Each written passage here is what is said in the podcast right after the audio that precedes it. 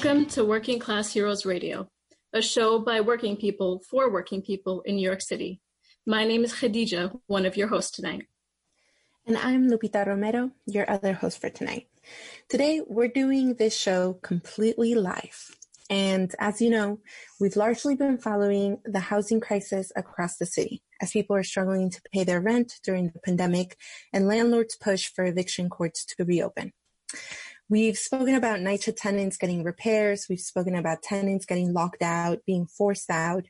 But today we're going to focus on another aspect of the housing crisis, the process of rezoning and gentrification that's actually been happening for quite a while now.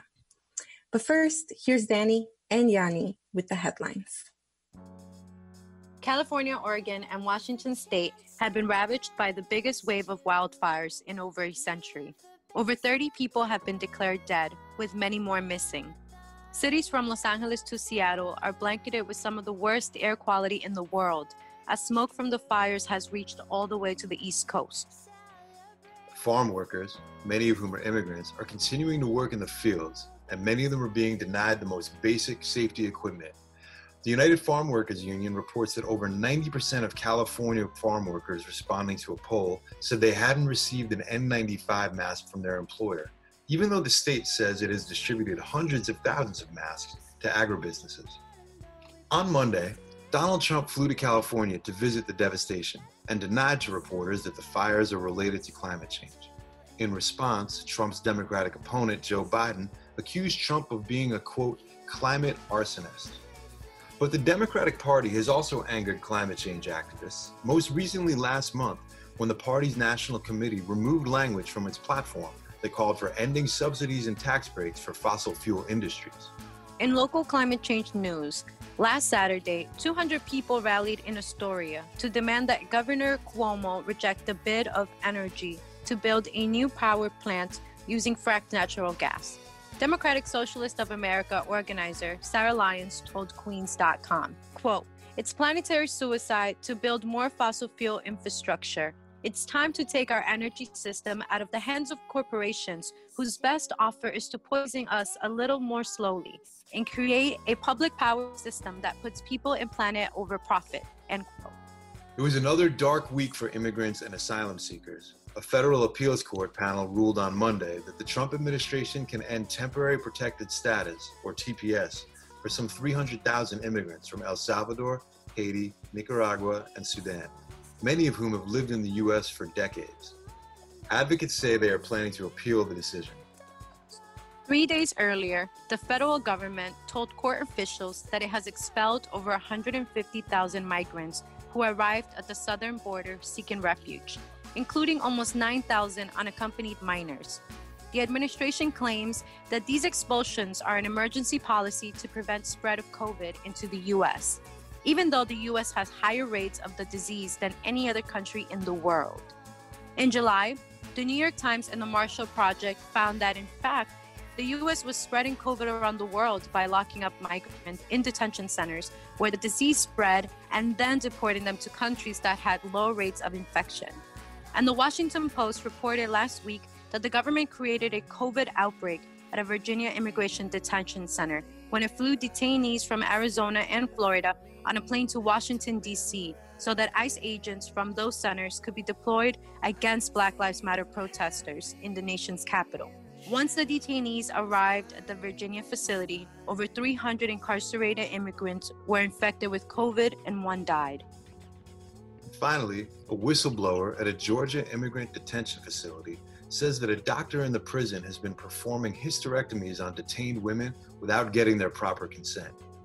The allegations against the doctor and the private prison company, LaSalle Corrections, have renewed calls among activists and some elected officials to abolish Immigration and Customs Enforcement, the agency better known as ICE. And in local news, just days before New York City schools were set to open their doors to hundreds of thousands of students, Mayor Bill de Blasio announced another one week delay in response to widespread doubts about whether buildings have adequate ventilation and the staffing levels to support both in person and remote learning. Last week, the Department of Education released ventilation reports that found that the majority of bathrooms do not have adequate ventilation to be considered safe. And some experts have questioned the department's judgment of what qualifies as adequate ventilation, which can be seen as little as a classroom with a window that is slightly open. At least 55 teachers have already tested positive for COVID since they started reporting to buildings to prepare for the school year. In a number of cases, educators say that the city didn't follow the testing and tracing protocols that are part of its agreement with the United Federation of Teachers. As of now, the union is continuing to go along with the reopening plan despite these failures, but many educators have been taking matters into their own hands. At IS 230 in Jackson Heights, teachers refused to enter the building after they were notified by a coworker of a positive test but heard nothing from city officials. Teachers, many of them members of MORE, the movement of rank and file educators, have organized rallies at schools across the city to demand that schools go fully remote. And that's it for headlines. Now back to Lupita and Khadija.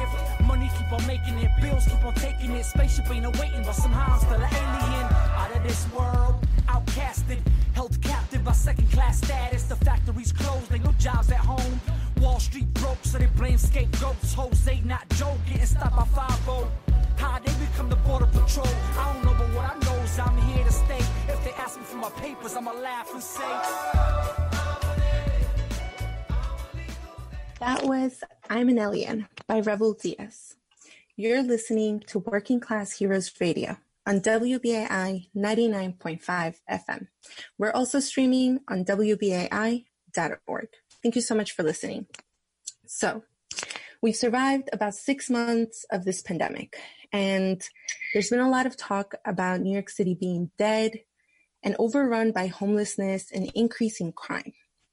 But frankly, this is fear mongering and sort of an insult to the thousands of people who are trying to stay in their homes, save their small businesses, try to make an income, and generally just continue to live in the city.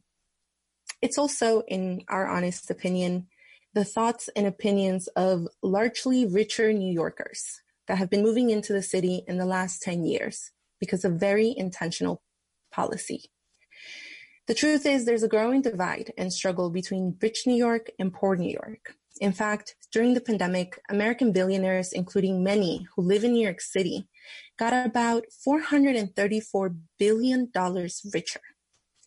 For the rest of us, there's a lot of unemployment, especially in low wage industries. Workers are reporting negligent and hazardous conditions in restaurants, warehouses, schools, courts, and basically every single New York City institution. Landlords are fighting to resume evictions and tenants are falling behind on rent. Homeless people who haven't been able to quarantine in safe conditions have been put out into the streets or often have to choose the streets because the shelters are so overcrowded. And the Black Lives Matter protests throughout the country have impacted the way that quarantine was implemented, the way that it was policed.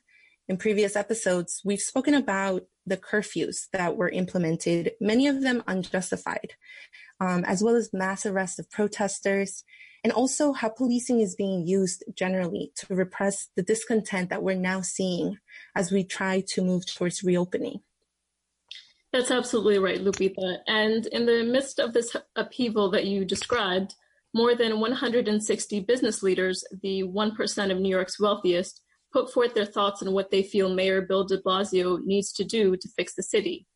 Now, in this letter, they pledge their quote unquote commitment to the city and ask that action be taken on public safety and other quality of life issues that jeopardize economic recovery. Now, they go on to cite their widespread anxiety over public safety, cleanliness, and other quality of life issues that are contributing, contributing to deteriorating conditions in commercial districts and neighborhoods across the five boroughs. Even later on in the article, the authors state, we are prepared to help advise and support such an effort. Now, I think as we look at this letter, Lupita, we want to keep in mind who the author is, what and why are they advising, and what qualifies them, and who their advice would benefit. They cite a report in this letter, a report that acknowledges that tax increases might be necessary, but specifically opposes income tax hikes on the top 1% of New Yorkers. And one thing that's important to note is that this group of business leaders, as they call themselves, wrote this letter as they rode out the pandemic from outside of New York in places such as the Hamptons, but then waited to publish until they were back in New York City so as to avoid critique as it doesn't look so good to be telling a city how to deal with a crisis as they're avoiding it completely.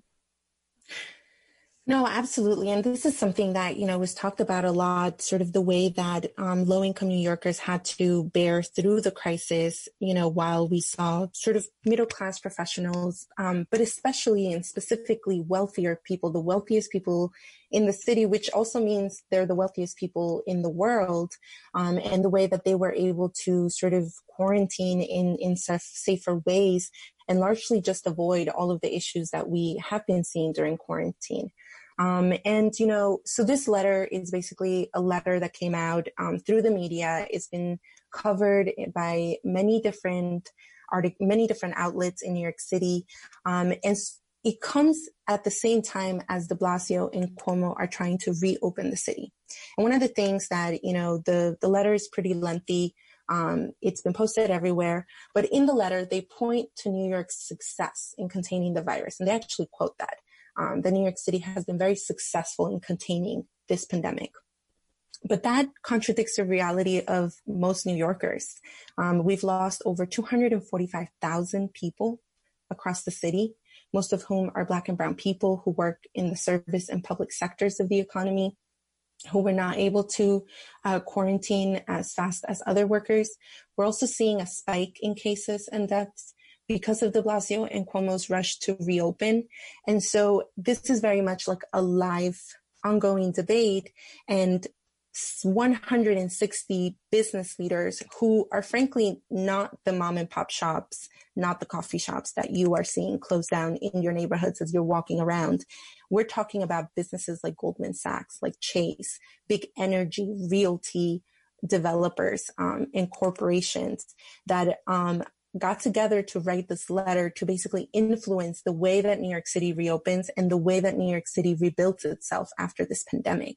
Um, so, you know, I think that this idea that New York has been successful is something that they're using very much to start kind of whispering in the ear of the city administration as to how we should move forward.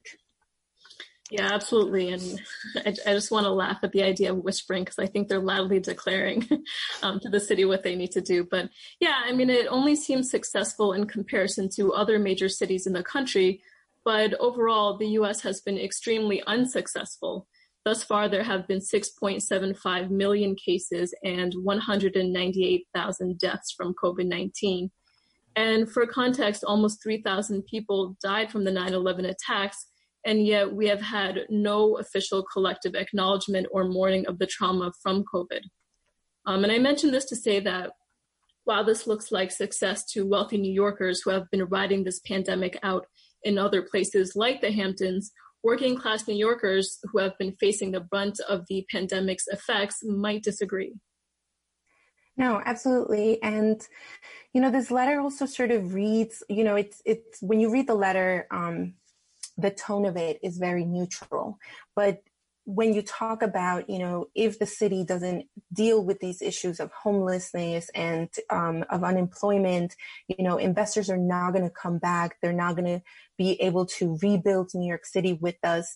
It sort of feels like in a very neutral tone, they're setting their terms for living in New York City and for continuing to invest. Um, and they're also setting the terms for the way that they want to invest in New York City. They don't want to pay higher taxes. They don't think that paying higher taxes is an investment to the city, which is actually the most direct way that you can invest and create uh, well-being here.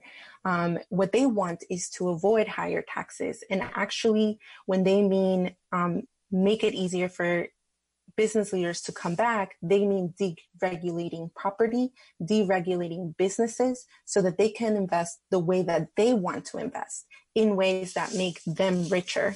Um, and so it's just frankly, you know, New Yorkers have been fighting to the nail for taxes on millionaires. This has been going on well be, be, before the pandemic. Um, we've been fighting for funds for affordable housing, for public education, for sanitation, for libraries, for parks. And so while these millionaires are lobbying to refuse to pay taxes for those services, they then use this crisis of the pandemic to turn around and complain about the lack of cleanliness, the lack of um, employment, poor people roaming around because they have nowhere to go, be unhoused, not being able to find affordable housing. Um, and in general, you know, this uh, uptick in crime, which is also an exaggeration, is also not understanding that most of the petty, petty crime and civil infractions they're talking about are actually caused by the very poverty we're seeing in this city. So it's just a very like circular and manipulative way to frame the issues that New Yorkers are facing. Um, and it just is not going to work. Yeah, I, I, mean, it's incredible. They're, they're setting these demands in place um, as the wealthiest residents in New York as they're the exact people who have the resources to provide the support that's sorely needed. Um, and this is the sort of advocacy that is also trying to push back on the Black Lives Matter movement in New York City, um, even though the effort to defund the police did not succeed. So, on the one side, you have the Black Lives Matter movement um, and activists on the ground calling for greater social services and lifting up of working class people, um, especially from the effects of the pandemic. And on the other side, you have this letter, which contains this language, this um, incredibly dehumanizing language of deteriorating conditions that they're asking the city to quote unquote clean up. Um, and it honestly sounds a bit like a temper tantrum for, from New York's wealthiest, a tantrum that is basically them holding the city hostage.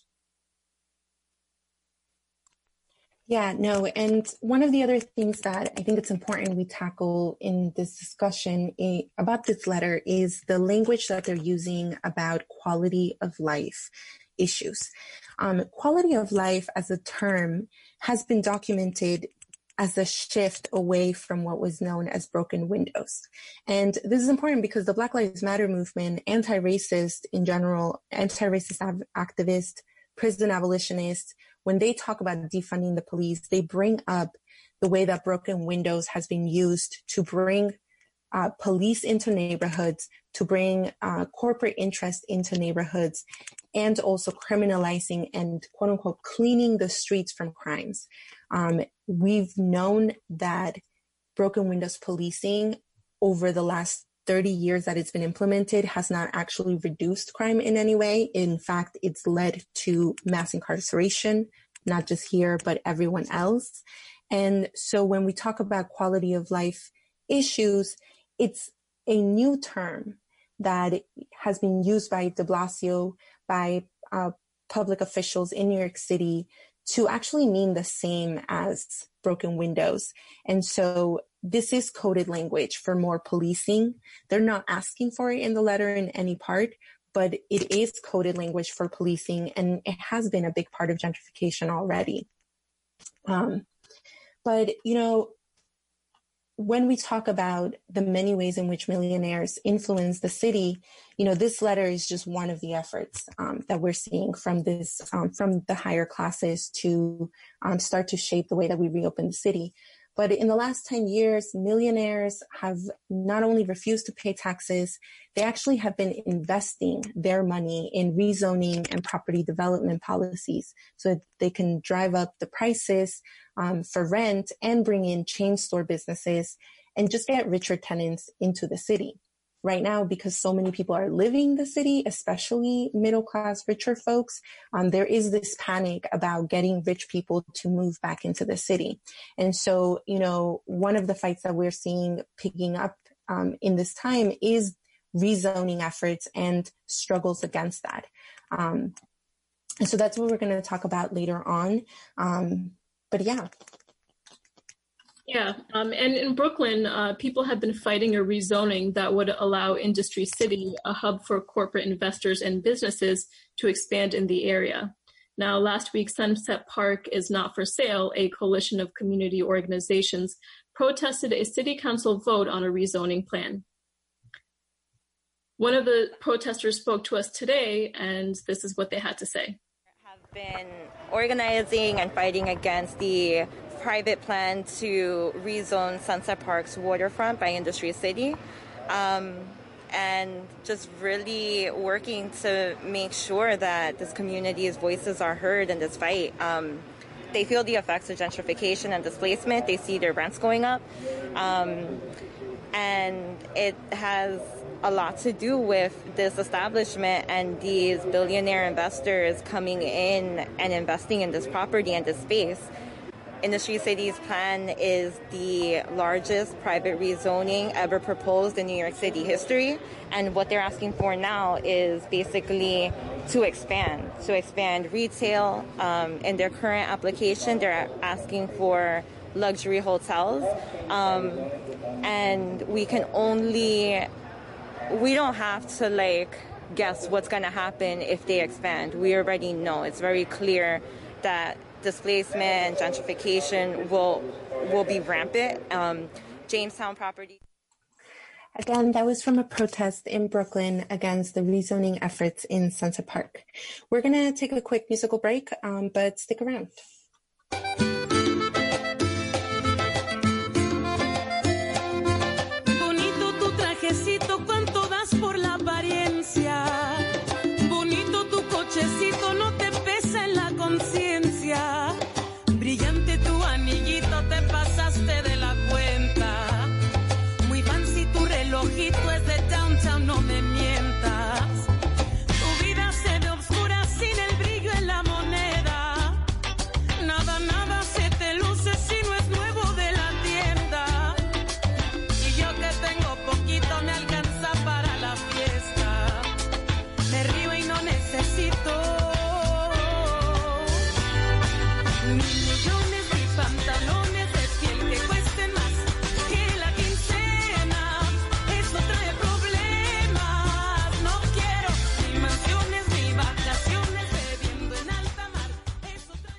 Was Monedita by Santa Cecilia.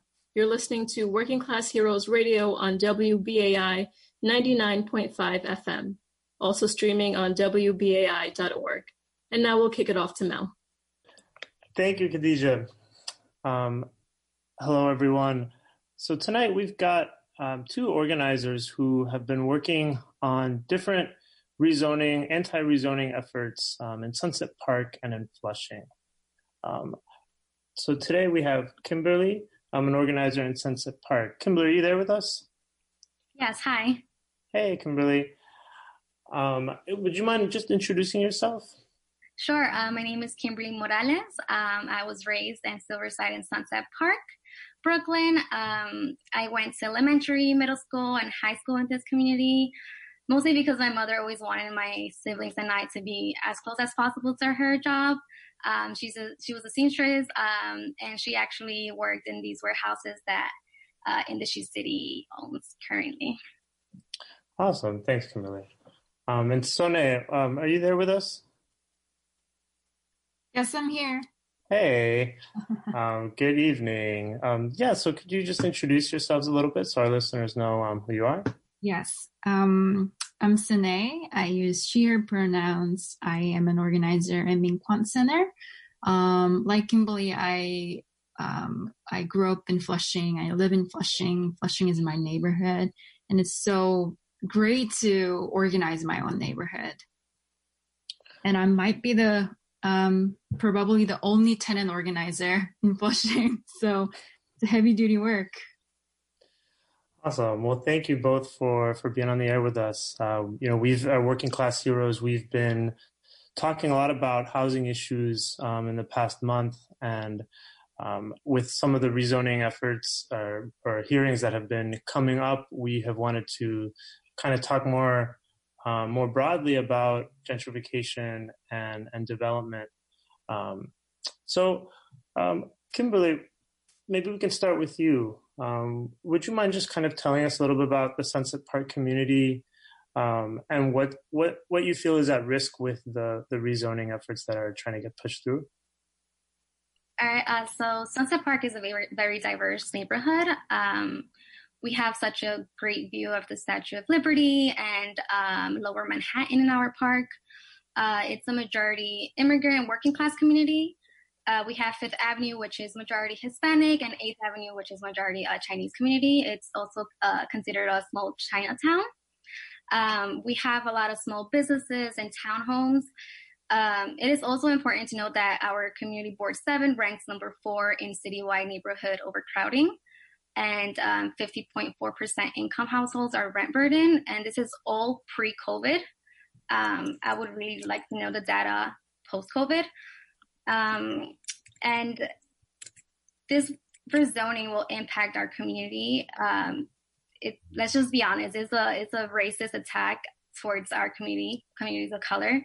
Sunset Park is not the only community that's going through this. Uh, there's other neighborhoods um, like Flushing, Inwood, um, and rezonings are just, you know, it hasn't been working for the working class community we're being pushed out already as is with gentrification, and this will just accelerate gentrification to the max.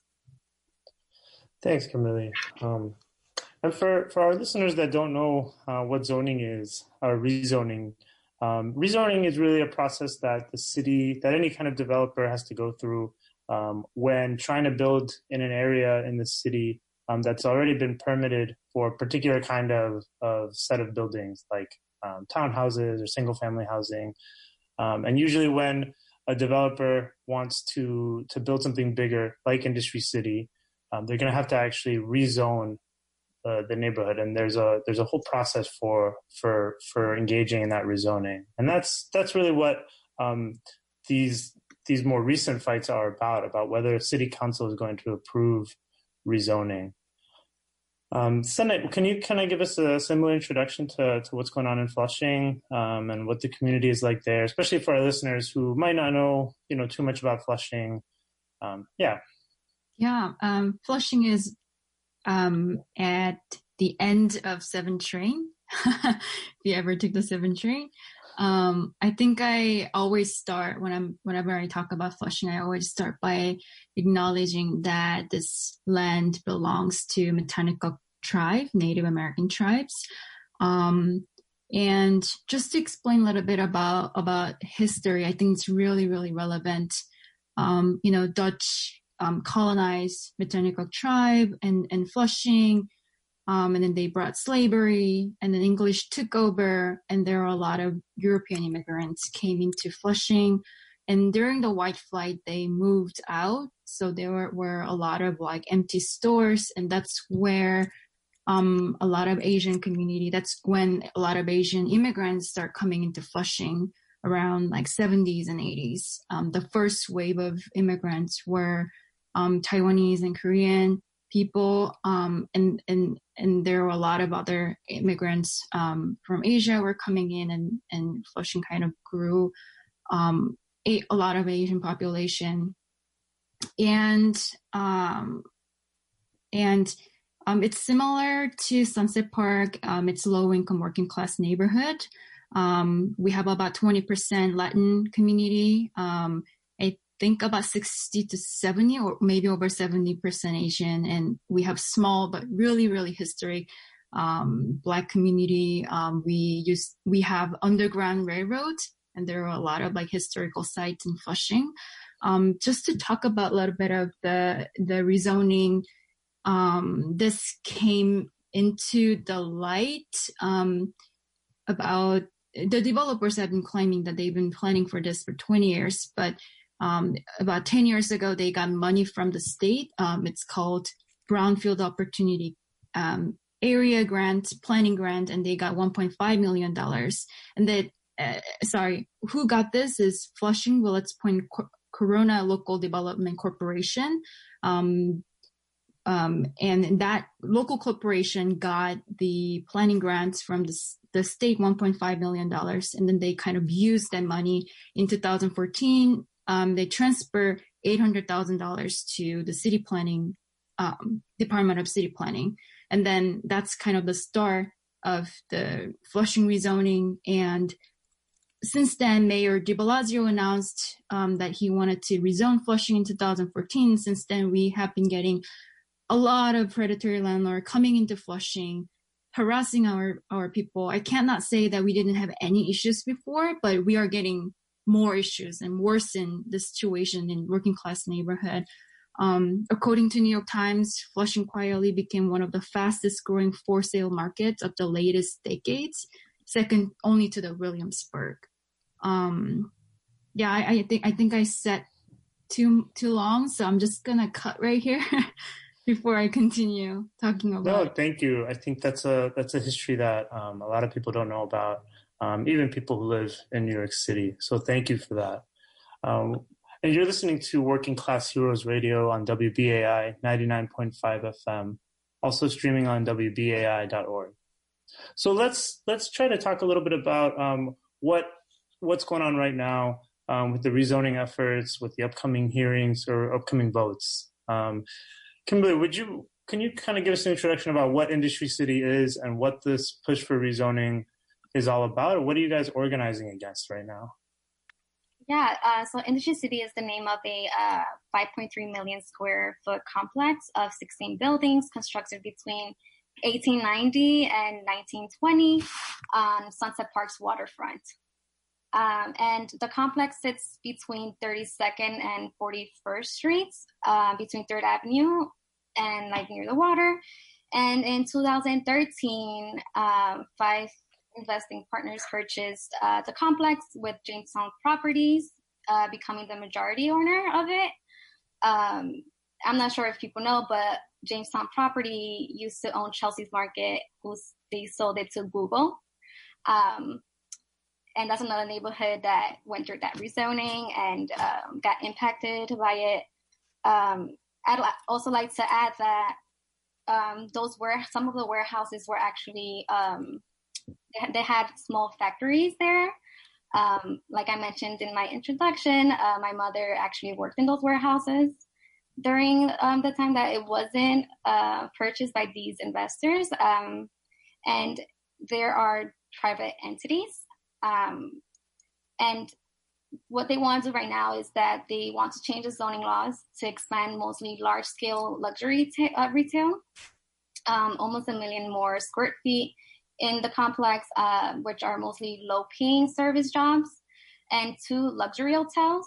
Um, mind you, one hotel they are planning on building in a in properties that they don't own as of yet. Um, and this will automatically displace 26 families. Got it. Okay. Um, and Seonae, is is what's going on in, in Flushing? I know that it's something similar in that it's a it's a waterfront, it's a it's a traditionally industrial area, um, and there's also a rezoning effort um, going on right now. Yeah, um, um our people, uh, Flushing residents, have been you know voicing out that they're they have to they have they're forced to choose between rent and rent and food um, for a long time, and um, the food security issues got worsened after COVID. A lot of, I think, hun- a few hundred people died at um, a senior, you know, center in, in Flushing. 10,000 people line up at the food pantry every week. Um, I was talking to these tenants. Um, they're they're saying that they're collecting bottles. They have to collect the bottles because they lost their jobs, and some people are getting fake eviction letter from the landlord um, we we're going through a lot of hard time. Um, yeah, but but uh, we just had the rezoning um, hearing uh, hosted by city planning commissions um, this Wednesday, this past Wednesday. Um, it's really crazy because they had it over Zoom, um, and 41% of Flushing people, families do not have internet access. So it was really crazy. It was kind of like um, you know, the you know, Marie Antoinette, the French empress kind of situation. Oh, if you don't have um, bread, eat cake or something like that, right? Um, so just to explain a little bit about um, the issues that we're going through a little bit in depth, um, our schools are overcrowded 120%. Um, I think Flushing is the fifth um, largest business district in New York City. So we have a lot of congestions and overcrowdedness issues. Um, affordable housing issues are the, the most concerned issues um, in, in Flushing. and and earlier we talked about over policing and criminalization, um, like cleaning the street. Over policing is also an issue in Flushing. Um, sex worker Young Nan was was harassed by by the by the police, and and we all know, um, and we are still grieving um, the the you know for her justice. Um, environmental racism um, ever since the developers came in and started doing the constructions and and doing renovation in, the, in, in an apartment we're getting really bad quality airs and rat infiltration um, the the flushing waterfront like like, like i said um, the flushing rezoning is like planned for 20 years by the developers. So if you look at the 39th Street um, on downtown Flushing, a lot of the properties were bought by one of the developers, F&T Group. And um, like I said, um, it's been speculating the the land and the price in, in, in Flushing and driving everyone out. Um, it's the the the rezoning plan itself. It's um, by the waterfront, Flushing Creek, where the Dutch used to do slave trade. Um, and before the Native American people were kind of like getting, you know, uh, fishing and stuff. That's the creek. Um, but this this is really really dirty um, creek right now because they have raw sewage, and they're planning on um, the developers are claiming that they are going to be the savior to clean the waterfront, but we don't need them to be a savior. We we we want the other way around. Um, yeah, I just um, I I just I think I just said a lot, but it's forty. Um, sorry, it was it's uh it's by the waterfront. It's eleven block rezoning plan. Um, they're trying to build um, two 30 feet towers, um, but the FAA restriction in Flushing is 170 feet. So, and it's um, it's on the the um, the LaGuardia Airport, you know, the flight line. So it's gonna hit the building. Um, and LaGuardia Airport is one of the most dangerous airports in the country, maybe in the world. I don't know, but um, because the the pilots have to manually fly in and out from the airport. But if if the building is on their in their way, how are they going to land safely, right? Um, so those are the issues that we're going through because of the rezoning plan. Great. Okay. Well, thank you too for for explaining that. Um, in a little bit, we're going to try to go to to callers, but um, you know, real quick, I just wanted to um, to ask you both. Um, we we hear a lot from um, from developers and from elected officials that rezoning ends up being good for the community. Um, and I just wanted to ask you all, how how do you respond to to those kinds of arguments when they talk about oh it's going to make a, a place um, prettier, it's going to bring in jobs, um, or it might lead to more revenues? Maybe I can open it up to to either of you um, that might want to respond. Nice. Maybe we can um, um, open it up to, to Kimberly. Uh, I personally don't agree with that statement. Um, like I said before, rezonings are an attack to communities of color, uh, such as myself and um, the working class community, right? They're the ones being um, impacted the most. They could say this because they're not the ones that are going to lose their homes, right? They're not the ones that have to like feed their families.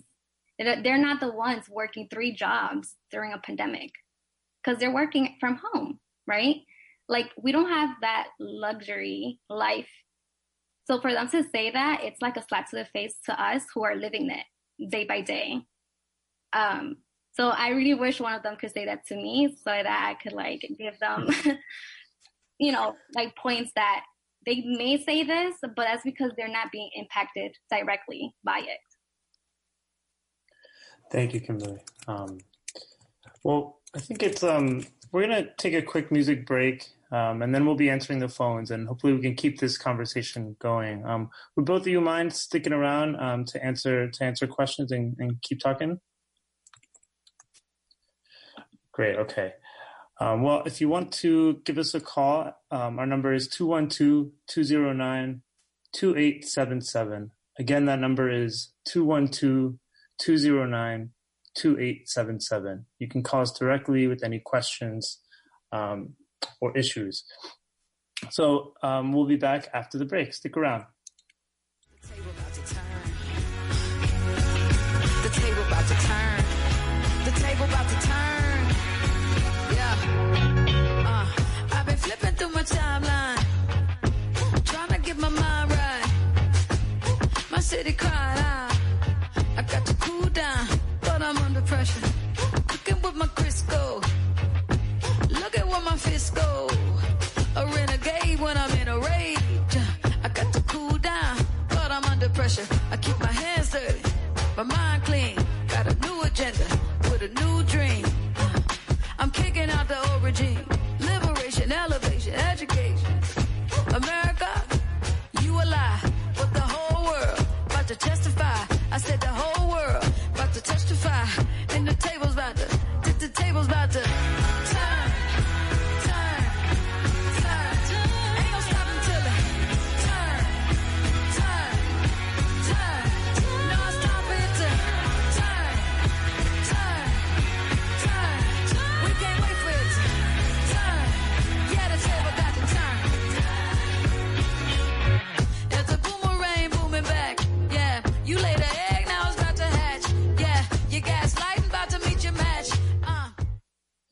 That was Janelle Monáe's Turntables. So at the moment, we don't have any um, any questions from from callers. So why don't we just keep the conversation going a little bit? Um, so Kimberly just kind of gave us an introduction into um, why this rezoning effort, um, why people are, are coming together against the rezoning effort, and how that's going to lead to to displacement and, and gentrification um, in Sunset Park. Maybe we can um, kick it off to um, to Seonae about um, about Flushing. Is that is that how you would respond similarly to you know to developers and even politicians who are saying no, this is going to be great for the for the community? Yeah, it really drives me crazy when I hear hear that the development plan would um, benefit our community because um, the developer, this, although we're dealing with the um, big, huge rezoning plan, 11 block rezoning plan right now. Um, this isn't the start of the gentrification in our na- neighborhood, right? The developers, same developers have been gentrifying our neighborhood and, and we have been seeing how that have been, how that have been impacting our community members. For instance, like first, um, and foremost, food security issues. A lot of, uh, supermarkets, um, closed down because their landlord bought um, their landlord sold it to some kind of developer so that the food um, supermarkets had to, had to close down. And um, you know and, and, then target comes into the neighborhood and we the people have to pay more for the same kind of food. Um, so that's that's one thing. The second thing the speculation um, you know like i said Flushing quietly became one of the fastest growing for sale markets, according to New York Times. So rent has been going up and up and up, up, up, up. So a lot of people, um, were not able to pay the rent and they're paying, they have to use 60% of their income to pay for the rent. This is a lot of money. Um, and because of the, they're talk, they're, the developers sometimes always talk about oh, there we're going to bring more jobs, we're going to bring more uh, companies or something like that. But because they're bringing luxury um, kind of branch um, of like luxury restaurants and, and luxury um, you know stores, a lot of small business owners had to close down their businesses, and because of that, a lot of workers who worked at the business had to you know they lost their jobs. So it's like a lot of issues that they're actually bringing to our neighborhood. And the things they are going to do isn't going to help the existing community. They are going to bring people um, and kick us out who were not able to afford that and bring people who could pay for those luxuries. So it's not for us anyway. Um, and I just forgot to mention one thing that I want to add to this Flushing rezoning um, description is that you know like like I said, it's um, you know they got the public money uh, from the New York State, 1.5 million dollars, and that was kind of the start of the rezoning plan. Then why are they building like gated community in Flushing? You know, why are they built making private streets in, in Flushing? It should be all for us, right? So I really want to combat the narrative saying, oh, developers in Flushing, they're going to make the waterfront beautiful, but they're going to make the private streets. It's not for the community, you know? It has yeah. to be for us, not like private street, because you got the money from the state. Yeah. right. Well, thanks, Seonae. So it looks like we've got a, a, caller on the line. Is that is that right, Giovanni? That is correct. We do have a caller. We actually have two callers now, but we do have a first one that's been patiently waiting. So, caller, you are on the air. Please tell us your name and where you are calling from. Hi, everyone. My name is Jorge. He, him pronouns. I'm calling from Sunset Park. Hey, Jorge. Um, thanks for giving us a call. So, what's your question? Uh, so, I guess I just wanted to get on the air and just thank everyone uh, for all their work that they're doing against rezoning. As a Sunset Park resident, um, what's happening right now, especially in Industry City, is close and dear to my heart. Um, and I guess I just wanted to echo a lot of what the organizers have been saying about jobs um, when it comes to industry specific, industry city specifically. I've been doing some work with the, Pro, the Protect Sunset Park Coalition and wholeheartedly support their effort against the industry city rezoning. Um, and I guess I just wanted to ask um, how can listeners get involved, what they can do to support um, the good work that you're doing. Thanks, Jorge. I uh, appreciate your question.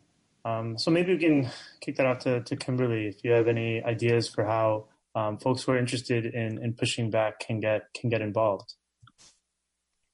Um, I'll say learn how the electoral process works. It's broken and outdated, right? Um, I didn't know how it worked before, um, and now realizing that voting for your local representatives, like city councils, uh, state assemblies, in your district is very important.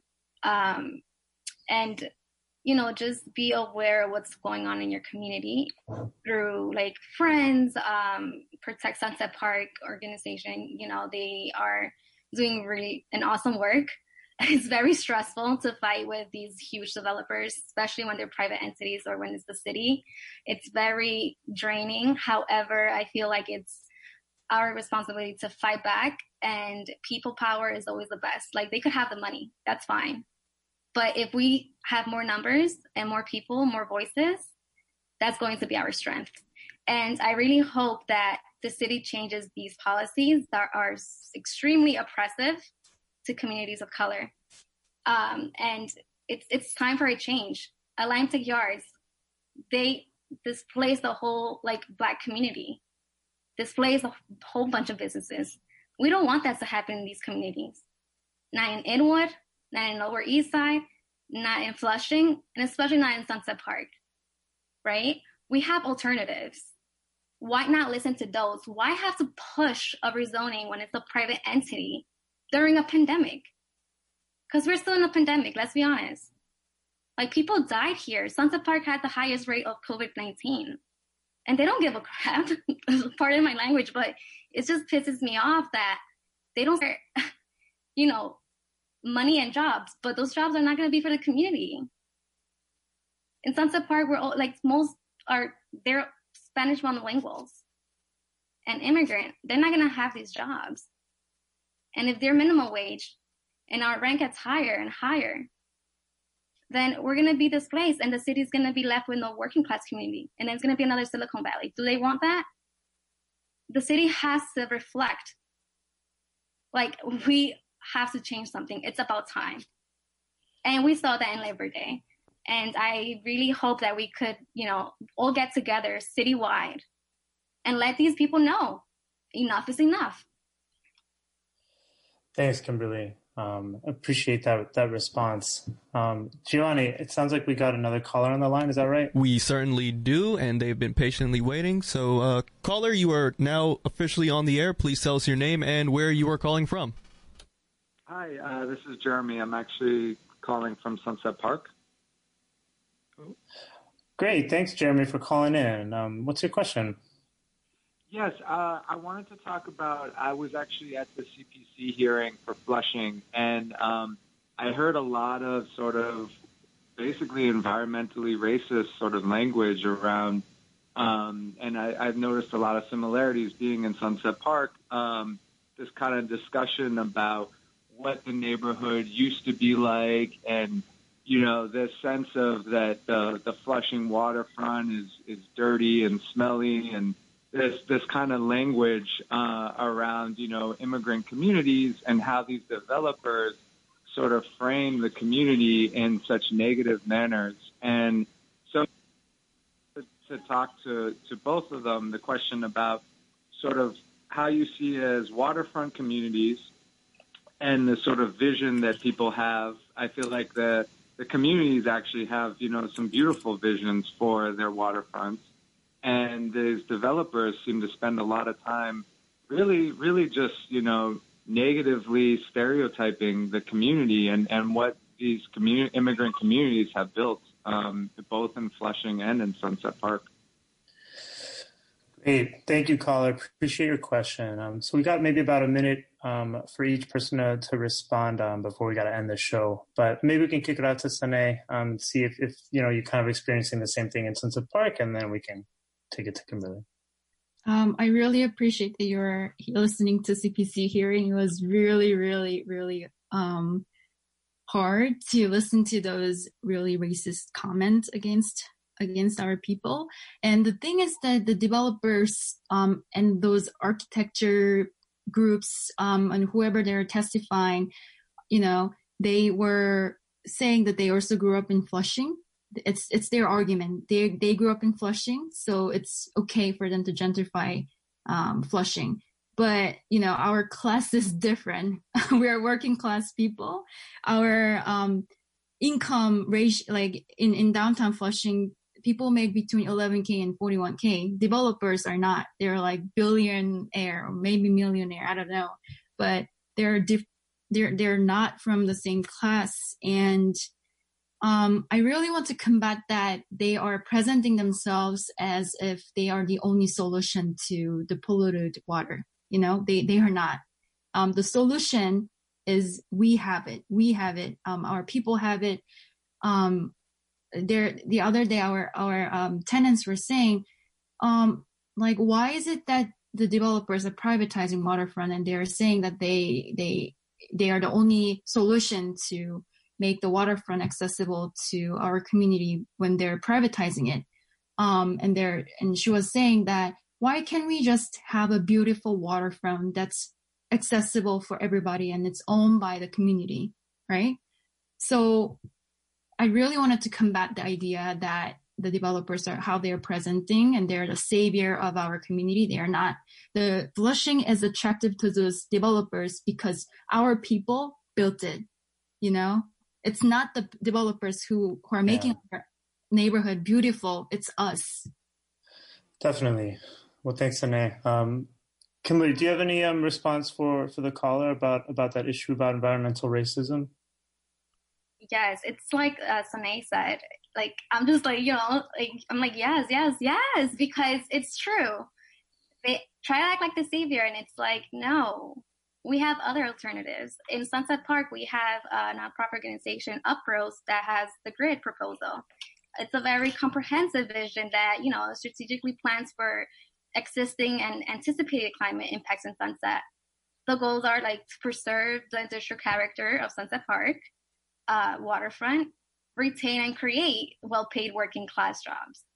Um, so, and then we're still waiting for New York City's comprehensive water plan for 2020. Where is it? I haven't been hearing it. We need that because that's public.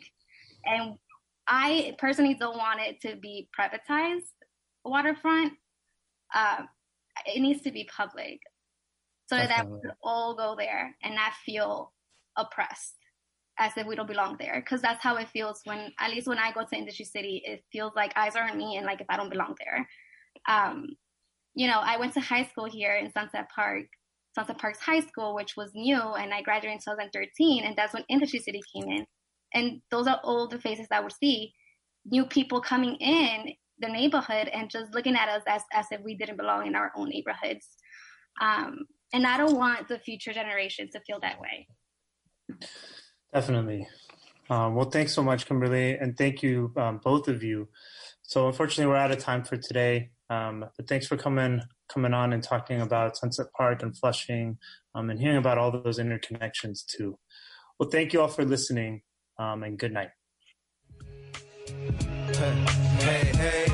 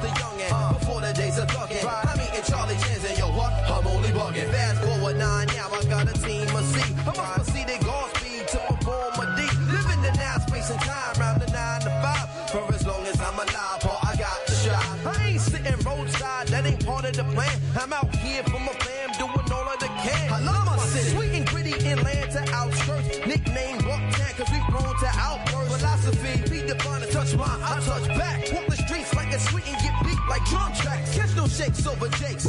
We bust back. Bring the money to your face with no place to run back. I'm from the slums that created the base that thump back. This ain't a game plan. Play your James Brown and jump back. What you want, Jack?